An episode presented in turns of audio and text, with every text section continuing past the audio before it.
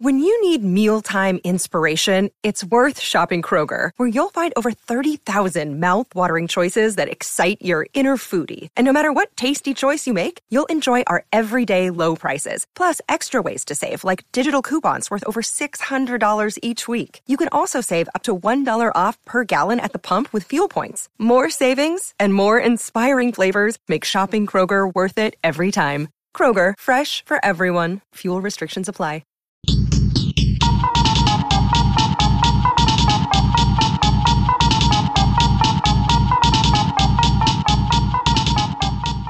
Psycho killer. That's a say. What are the words? I don't even know the words. Uh, he speaks French right there. It's Oh. qu'est-ce que c'est? What's qu'est-ce que c'est mean? Like, what is it? I think Talking Heads. So pretty much, if Roxy Music had never heard of sex, got it. Is Talking Heads the actual most sexless band of all time? Got to be in the top 10. You definitely fall into that category of music not to fuck to. Yeah, you wouldn't want to try that. Even that one song where he's singing about having a girlfriend who's better than that, it's like, okay, but you definitely don't have a girlfriend, though, dude, right? it's definitely music for nerds. Usually rock and roll like takes a nerd and turns him into, you know, not a nerd. Talking Heads just keeps you a nerd. Stays nerdy. You just you're in the nerd path and you discover Talking Heads and boom, you're there forever. Nerd for life. This band's first album has a song on it about how you better not fall in love or it might make you crash an airplane. That's some shit a five year olds would say because they still he still thinks girls are gross. It's the uh, very narrow emotional bandwidth here of a of a child. Is what you're saying? I heard if you fall in love, it makes you a bad driver. You better give me this, or I'll, I'm gonna I'm gonna leave. Watch, I'm gonna run away. I'm gonna crash a plane. Just so we're clear from the jump, I didn't do any research for this episode because I didn't have to. Having any kind of social life that includes people who care about music means you've heard approximately 80% of all Talking Head songs. My complaint, well, not complaint, my reflection of doing research for this episode, unlike so many others, is I did not realize how many songs they have and that I know simply because of exactly that. Yeah. It is background music for so many things because it's so PC and very friendly, family friendly almost, and kind of goofy. It gets played everywhere. It's, it's grocery store music. It's PG. It's super PG. Yeah. You're gonna play this at your kid's party and go, "Oh, cool! It's Talking Heads." And you're gonna feel hip. But the fact is, you're playing at a 12 year old's party, and somehow they relate to it. Coffee shops. This is a band where if you go to concerts, you've probably heard a sound guy put an album on repeat as house music for the whole night. There are definitely a lot of people who think they care about music and they don't really care about music and they've only heard like four Talking Head songs, but everyone else has heard at minimum 25 of this band's songs. Oh, at least you definitely know if you're listening to this, going, "Why are they even doing an episode on the Talking Heads?" Well, go look up the Talking Heads. Honestly, even if you're like 16 years old, you probably somehow know 10 Talking Head songs. I'm also definitely going to name this episode The Talking Heads Suck because apparently it drives David Byrne nuts when people call the band that. I hate the Talking Heads. One thing that is great about some band being universally regarded as cool, such as the way Talking Heads are, is that then new bands come along and name themselves after the cool band's worst songs. Oh my god. Big Country and Radiohead are both named after two of the worst Talking Head songs, which is great because it lets you know right away you don't even have to bother listening to their music. It should automatically be a disqualifier. Oh, where did you come up with the name? We oh, didn't. yeah. Uh, have you ever heard the Talking Heads? Oh, fuck you, dude. Get out of here. I'm surprised there's not some band named Swamp because that is probably the worst Talking Head song. So there's that one. If anyone out there is unoriginal and needs a band name, Uh, you, you too. You also could have a band named after a Talking Heads reference. Woo! this is the epitome of a band that people listen to because it makes them feel like they are smart for listening to it. Yeah. This is basically what would happen if a TEDx talk could become a band, because David Byrne is what would happen if a TEDx talk could become a person. This dude cannot wait to incorrectly explain some shit to you. It's a, you know what it is? It's like a, uh Weird Science, the movie Weird Science. Remember that I've movie? seen it. It's Weird Science, but in music form. just it's like that movie encapsulated in a band. Nerdy people together doing nerdy shit. Ooh, boobs. Oh my gosh. Ah. David Byrne would be like, ooh, boobs. Yeah, well, he might, he might not like him. yeah. David Byrne once said that the better a singer's voice is, the harder it is to believe them, which is an extremely weird way to tell the world you have never listened to Billie Holiday. Mm. The liner notes of more songs about buildings and food literally contain an explanation of how they made the front and back covers of the album, as if anyone would possibly care, but they have to make sure you know how smart they are to have done this this way. It's like the Dunning Kruger effect, right? People that think that they're smarter than they really are. Talking heads, quite possibly, invented a genre of music. Music for people that think they're smart but are actually not smart. And it makes total sense if you think about all the bands they inspired. For example, Radiohead being the biggest, most obvious one, again, is mm-hmm. another band for people that think they're way better and smarter than everybody else. I listen to Radiohead, therefore my IQ is over a hundred. The band Pere Ubu would never do this bullshit to you. And if you don't know who that is, then go to a computer and type P E R E space U B U. Watch the video of them doing the song Breath on Night Music. And it should take you approximately one second of looking at Pere Ubu's lead singer for you to realize why you don't know who that band is, but you know 30 Talking Head songs. that dude was never going to be a star. Yeah. But that doesn't matter, Tyler. How dare you say that? How dare you say that it's anything more than just the music? Because the Talking Heads were brilliant, top to bottom. It's because they're so good, dude. How could you say that? I will go further. I don't think there's any fucking chance that this band takes off with the song Psycho Killer or the rest of their first album without cocaine becoming popular in the United States in the mid 1970s. I believe Pablo Escobar is directly responsible for the popularity of Psycho Killer and David Byrne's flat singing voice and annoyingly intense neurotic delivery. I think that Psycho Killer is proof that people like dumb shit. So the band gets to a certain size, being smart and whatever. We're smart people and making everybody feel like they're special. But their biggest song is the dumbest fucking song. It's the most idiotic bullshit. And it does not fit the image of the band. It's proof that the general public has the worst taste in music because they like the dumbest shit. Well, this also supports the point that you're making, but I would think that once in a lifetime would be their biggest Oh, song. true. That could be. Well, it's like, I don't know. I'd be intrigued to see what the numbers are. This must be the looking. place now is the most inescapable one. Sure. You can't fucking go anywhere without hearing that one now. I think of all time, it's got to be once in a lifetime. How many people were doing exactly what I did when we sat down, going "Psycho Killer"? Da, da, da. You know what I mean? Like that's exactly what a ninety-nine percent of the population still does to this day when they hear that song. I wonder how many Talking Heads fans realize the song Psycho Killer is just David Byrne's attempt at writing an Alice Cooper song.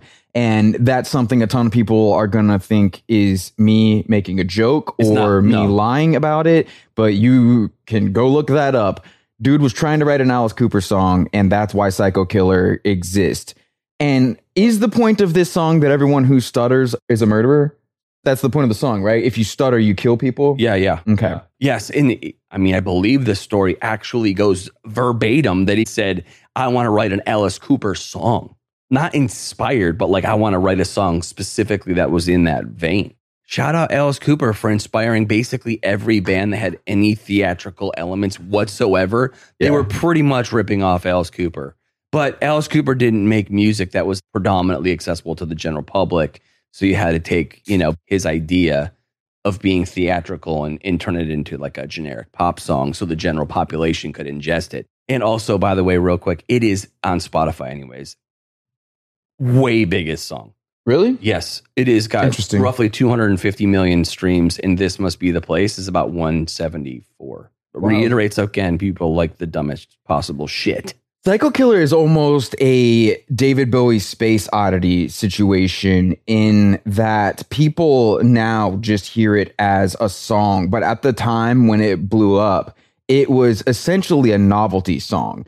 The writing of the song predates the Son of Sam killings in New York City, but the song wasn't recorded and released as a single until like four or five months after Berkowitz got arrested. So everyone heard this as a novelty song about the most famous serial killer on the planet at the time when it came out. That's a huge part of how this song blew up. Also, Bon Jovi is at least partially this song's fault. I don't know if people realize that. Oh, I didn't know that. In the Bon Jovi episode of this podcast, we talked about Jon Bon Jovi's cousin or uncle or whoever it was being a record producer and owning a studio. And that's how John got into the business. Tony Bon Jovi is one of the producers on the first Talking Heads album, and he opened that studio the year that this album came out. Mm. I would love for people who have not heard the first Talking Heads album in its entirety to go check that thing out because it's one of the most intentionally obnoxious things anyone's ever recorded. We're talking Beastie Boys level of getting in your face and making annoying sounds at you. This shit sounds like Primus went to college. That's the best description of the first Talking Heads album I can come up with. Again, if you take like kind of the punk rock vibe and give it to smart kids and be like, yo, nerds make music. And then they spit it out. Like, this is the music they spit out. You know what I mean? When the owner of CBGB asked Johnny Ramone if Talking Heads could start opening for the Ramones, Johnny said it was fine because Talking Heads suck, so it would make the Ramones look like a better band. That's a fact. I mean, is there anyone whose favorite version of the song Take Me to the River is by Talking Heads and they've heard any other recording of the song? I mean, it should be against the law to cover a song that poorly. I just want to know how you recover from that. What, Johnny Ramone Yes. owning your fucking band? Yes. Oh my God. I mean, assuming at some point that maybe they heard that story at some point, like, how do you not just quit? I Be think like, how the story got out is I think Chris, the drummer of Talking Heads, was in the room and overheard the conversation. So he was like sitting there when Johnny Ramone oh, said his band God sucked. damn, dude. I would just be like, okay, I gotta go. This is it, right? This is like the ultimate burn. Like, yeah, of course we'll let them open for us. They can they suck so fucking bad that of course we'll let them open for us. Because we're gonna look like fucking geniuses. Oh, you mean the art school kids? Yeah, put put them on. Wait, that nerd right there, that guy? Yeah, he can open up for us for sure. To go back in time and be a fly on the wall right there. Oh man, so many good ones. Um, but this is also one of those bands where there is a before and after eras. There, this is essentially two different bands. There is well, one of the whole reasons we're doing this episode is in I think it was like our YouTube comments episode or something like that. I mentioned Fela Kuti real fast, and you said that a lot of people probably didn't know who that was. So that's why we're doing a Talking Heads episode because there is Talking Heads before they heard Fela Kuti, and then there's Talking Heads after they heard Fela Kuti. Yeah. And Fela is one of those artists who has a massive discography. I'm sure a lot of people don't really know where to start on that. It's mostly great. Uh, it took him a few years to really figure out what he was doing, but if you skip ahead to songs like Gentleman and Water No Get Enemy, those are probably the best entry points. Then you're going to want to read everything you can about Dude's life because there's no chance your favorite band was ever basically at war with their nation's government, which Fela Kuti was. Then you can go listen to the record Zombie and realize this dude was risking his actual life by making this music. And the Nigerian military straight up murdered his mother because of that record. Mm. But also, the music is just better. That's the source material, just like Mark was saying with Alice Cooper. The source material is almost always better than the version that makes it onto MTV, Yeah. which is Talking Heads. The thing is, if you go back and listen to that, you'll realize how many bands were straight up ripping off that complete style, top to bottom. We're gonna McDonald's this shit, and we're gonna, but we're gonna pretend to be better than everybody else. And oh, by the way, don't pay attention to that guy over there. I guess making music at a time before before Google existed, before YouTube existed, before the ability to i mean back then if you wanted to listen to that you would have had what bought a cd or something like that you know now it's so easy to share music i'd be intrigued to see if a band that so blatantly ripped off a certain style now came out well i guess you're an idiot so you probably love it what the fuck am i even talking about Yeah. You'd think it was the greatest thing ever and you would defend it and go, no, what they did was different. No, it wasn't. It was the same shit. They just, they were white dudes in suits and they looked like geeks. So you think, you think you're smarter because you think they're, they're great. Okay, cool. All right. Anyways, that's why this podcast exists. So pissed we're not wearing big suits right now. I almost don't even want to do this episode. I know we should have actually invested. Really would have fit the aesthetic. A lot of people are aware of this Fela connection with Talking Heads music. There's another person that Talking Heads owes way more credit to than nearly anyone listening to this realizes, and that would be a guy who was named Arthur Russell. It's almost not even worth talking about because of how few people are going to act on this recommendation. But if you want to have everything you know about Talking Heads turned upside down, go listen to the version of Psycho Killer with Arthur Russell playing cello on it. He basically predicted half of what that band was going to sound like three albums later. Once you add the Fela Afrobeat to it, that's the Talking Heads that you know. But then also, even after this band's music changed and they started jacking Afrobeat, they still just kept writing the same song over and over again. All of this band's songs, except for maybe two, are just about life is weird. Isn't life weird? Dude, we get it. You're weird. Your band's weird. Everything's weird. Now that you've pointed out how weird everything is, do you have anything else to say? No? Cool. Thanks for calling into the show. Please remember to grab an adult's hand before you cross the street. I, my favorite songs are songs about somebody having an existential crisis and writing a song about it. That's like the whole band. A lot of their It's songs. A lot of their a lot of their big songs. That's what's wild. Maybe it's like some unconscious thing that registers in people's brain. I too have felt this sense of dread and existential dread of life. Thank you, David. You've wrapped my sense of anxiety and put a pretty, pretty Afro beat around it. Thank you. the lyrics in this band's song sound like advice from a person who has no idea how to be a person. Yeah. If I wanted to get yelled at by a dude who doesn't know the meaning of any of the things he's saying, I would just go to church. So if you ever like watch interviews with like chess players, when you see interviews where somebody asks them to be a human, it's almost like they have to compute, okay, wait, what am I supposed to say in this instance? What do I what do I like besides chess? Uh movies and the talking heads. They ju- it's so robotic, but that kind of sums up the talking heads. When they write songs, it's like I think I'm supposed to say this. These are the words I'm supposed to use, right? To describe how I'm feeling, right?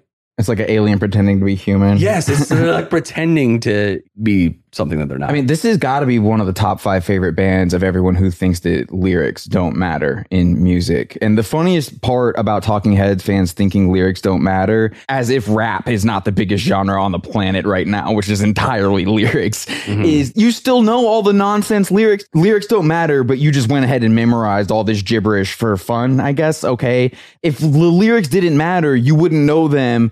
And you really wouldn't know them if they were this kind of nonsense. Like just because David Byrne is shouting some loosely themed nonsense at you instead of a sermon from some con artist preacher on TV doesn't mean you're not being manipulated with the exact same speaking and speech and vocal techniques that have been used to manipulate people for hundreds of years. Does it not seem strange to anyone else that this dude is just yelling like a preacher a lot of the time? Yeah, he definitely, definitely gives off the preacher vibes. And I'll, actually, even if you go back and just not even watch the live stuff, if you just watch the videos, even in the videos, it seems He's doing it on purpose. comes yeah. across as a mixture of two things: a used car salesman and a preacher. You mashed those two people together, kind of like his image. Dresses like a used car salesman and a preacher at the same time, and stands up there and preaches to you, which is crazy because if you think about it, that's actually still what he does today.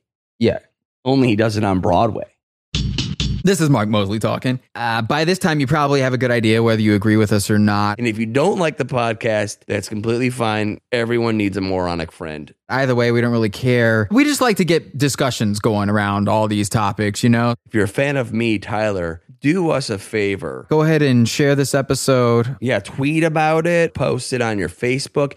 Actually, the thing I think you should do, click the little share button on whatever phone you have. Send it to someone that you know likes the band of the episode that you're currently listening to. It is most important thing that you know where your friends stand with these things. And the only way to know that is you send them this episode. You wait for the fallout to happen. Right. Then go to yfbspod.com. You can get stickers, buttons, shirts. By the time you're hearing this, there's no telling what'll be in the store. Just get something. Yeah. Make sure if it's a sticker, like put it on your car. On the passenger side window, facing in. After that friend doesn't even acknowledge that you sent them the episode, but they definitely listen to it. No way to resist it. It's kind of awkward the next time you see them. Sure. Especially when you're wearing a your favorite band sucks t-shirt. Mm-hmm. You know, Yeah. you'll like it.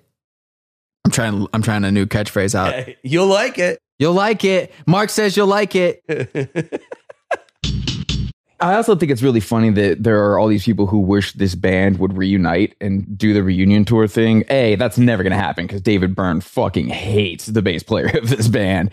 And Well, and didn't the, the drummer wrote a book too, right? Wasn't it the drummer? he's married to the bass player. Ah, so they're like, the drummer put out the book, and they kind of share some like all they do is complain about David Byrne. yes, all the excerpt. I didn't read the book because fuck that, but I did read excerpts from it, and it basically airs all their dirty laundry, and shockingly, all their dirty laundry is about him. all they do is complain about him and complain about how they don't feel like they ever got as much credit as they deserved for what they contributed to this band. And buddy, have you listened to Tom Tom Club, the band that y'all made without David Byrne? Because it's fucking terrible. Yeah. Have you listened to the album Talking Heads tried to make without David Byrne? They brought in all these guest singers.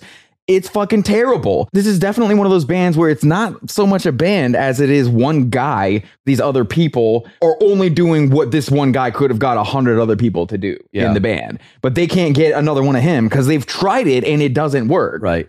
One of the stories that I read specifically, I believe, was an excerpt from the book, was the story about him changing the writing credits. The mm-hmm. band sits down, however the song is written, blah, is, is up for discussion, whatever, but they agree verbally to how the song is going to be split and writing credit wise. And this is in the Brian Eno days, and there's a lot of heavily influence of Brian Eno.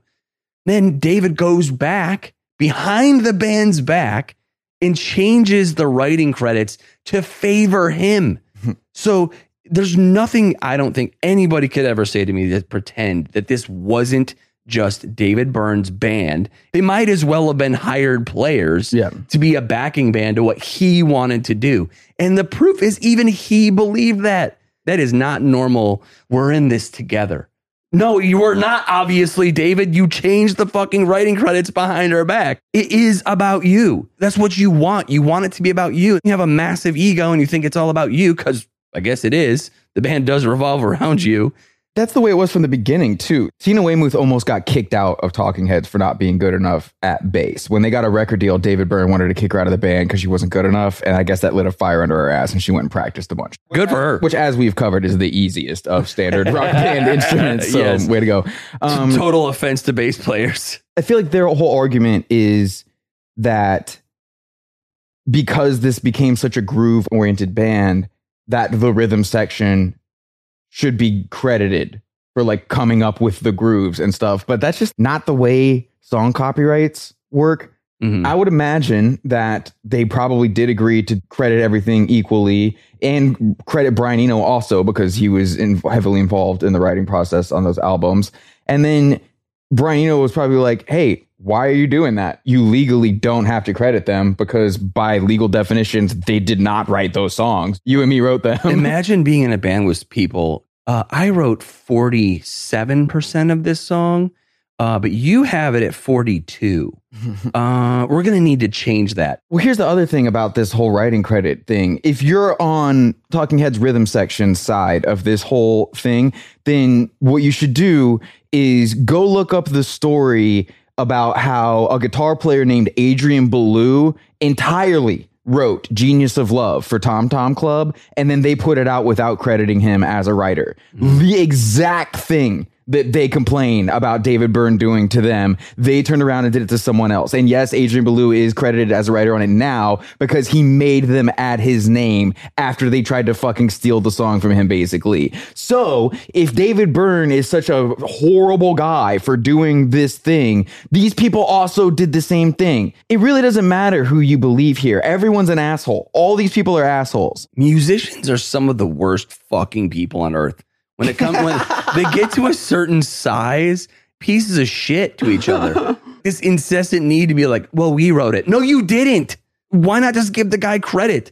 Definitely not trying to get sued for slander today. So I can't like outright say what I think about some of the people in this band. But if you go watch video interviews with everyone in this band, I think most perceptive and emotionally intelligent people can pretty quickly make a decision.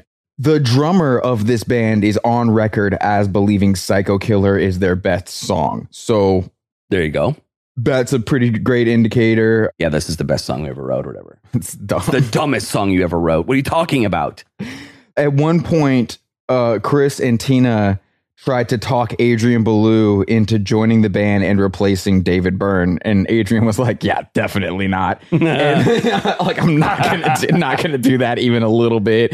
And then he went. He did work with Tom Tom Club later, but he also went and played on David Byrne's solo stuff. So it's not like he really picked a side or anything. But you want me to be in Talking Heads without David Byrne in Talking Heads? No, hard pass on that. It's got to be hard when the it's obvious that the main dude is the guy. The lead singer is the soul of the band. And it's just absolutely true for the Talking Heads. This was never a band so much as it was David Byrne being a weird person and then Brian Eno showing him really, really good records. Mhm. And I don't feel like talking about Brian Eno for 20 minutes in yet another episode of this podcast. Oh my god damn, if dude. you're new here and you have no idea how much of your record collection is just Brian Eno being Brian Eno, then go listen to what he did on David Bowie's Heroes LP right before producing the second Talking Heads album, which by the way is definitely their worst album because Eno was wrong when he thought they should sound like David Bowie for a minute, but then he realized they should sound like Fela Kuti instead, and we all know how that worked out. But there is one funny thing about Brian Eno's involvement with this that is worth mentioning, though. Just a real fast thing. He apparently hit on Tina Weymouth's sister a bunch. He was like all over the, her, her sister, and it really pissed her off. If you don't know anything about Brian Eno, dude has been a complete whore for his entire life. So Mm. it's just really funny to me to imagine him like flirting, Like flirt- flirting hard, and her just getting There's, pissed like- about it. you know, like people you don't want to think about flirting or like in any manner of that, like, you know, human thing. I suspect Brian Eno's a real creepy little horny man. Uh, well, you know, you Uh, suspect it's a good possibility. What's crazy is I want to blame because I do blame Talking Heads for the existence of Radiohead, but they're also responsible for existence of bands like the 1975. Oh, dude. Literally are responsible for so many bands, but also, I mean, God, how many band? If you go back and listen to this fucking podcast and drink every time we mention Brian Eno, Oh, you'll you're die. gonna dead. You'll die. You're going to die. Like you can't. If you're we're talking about a band that was popular in the 70s and 80s,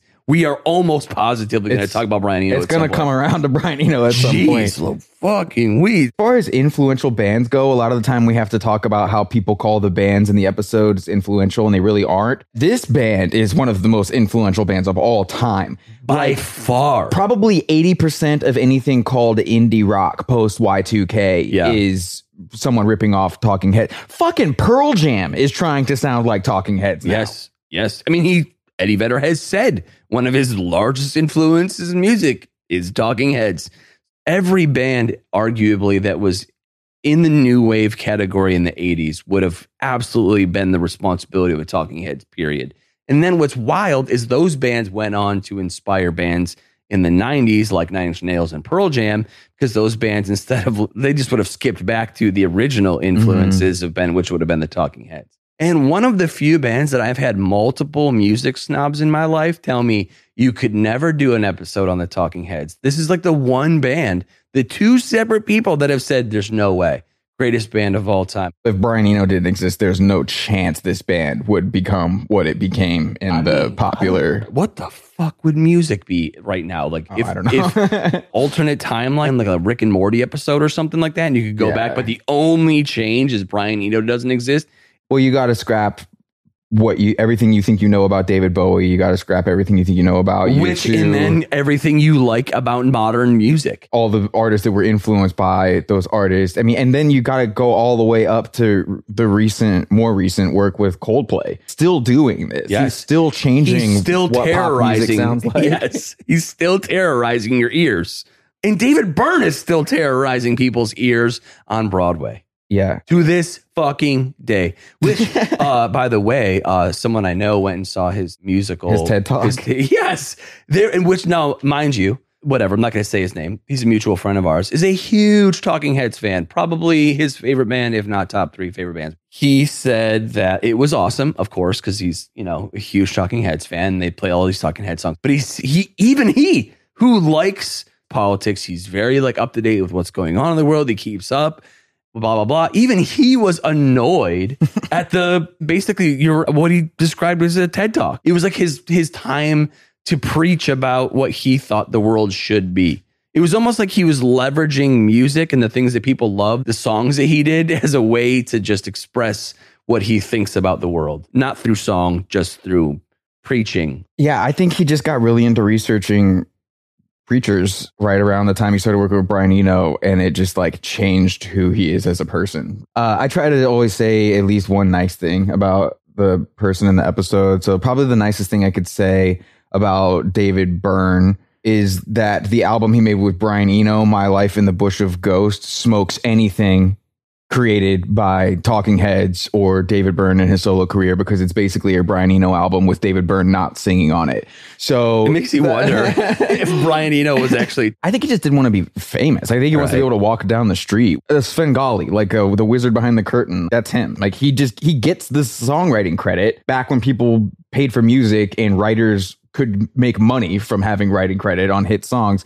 He has writing credit on entire albums from some of the best-selling artists of all time. He's fine and doesn't have to get fucked with every time he goes somewhere. I've always said I would way rather be the songwriter, producer guy than be the artist. You can kind of do whatever you want. You want to do a pop thing, you go and find a pop singer and do a pop thing. You want to do a country thing, you can do anything you want. You can write any kind of songs you want. And if people cut them, you're going to make money and you can always just live your life. Most people aren't going to know who you are. Some will, but a majority aren't. If Brian Eno walked down the street in Nashville, 99% of people are not going to know who he is. That's the fucking best way to live. Yeah. Fuck being famous. If you become famous, then we do an episode about you, even though we probably should do an episode on Brian Eno. That would be really hard to do, man.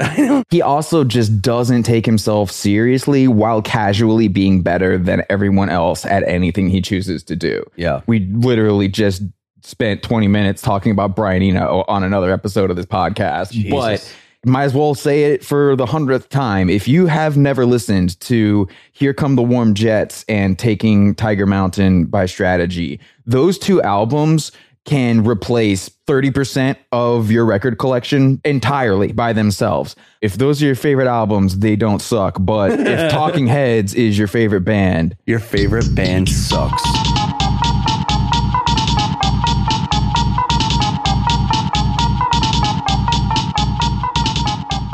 And you may find yourself grateful for another new episode of your favorite band sucks. And you may find yourself going to yfbspod.com to get a link to the episode and share on social media after buying a bunch of merch. And you may find yourself arguing with a moron in the comments on YouTube. And you may find yourself wondering, wait a minute, which one's Tyler and which one's Mark? And you may ask your beautiful wife, honey, we're not doing anything the Thursday after next, are we? Because that's when your favorite band sucks has a new episode about T Rex.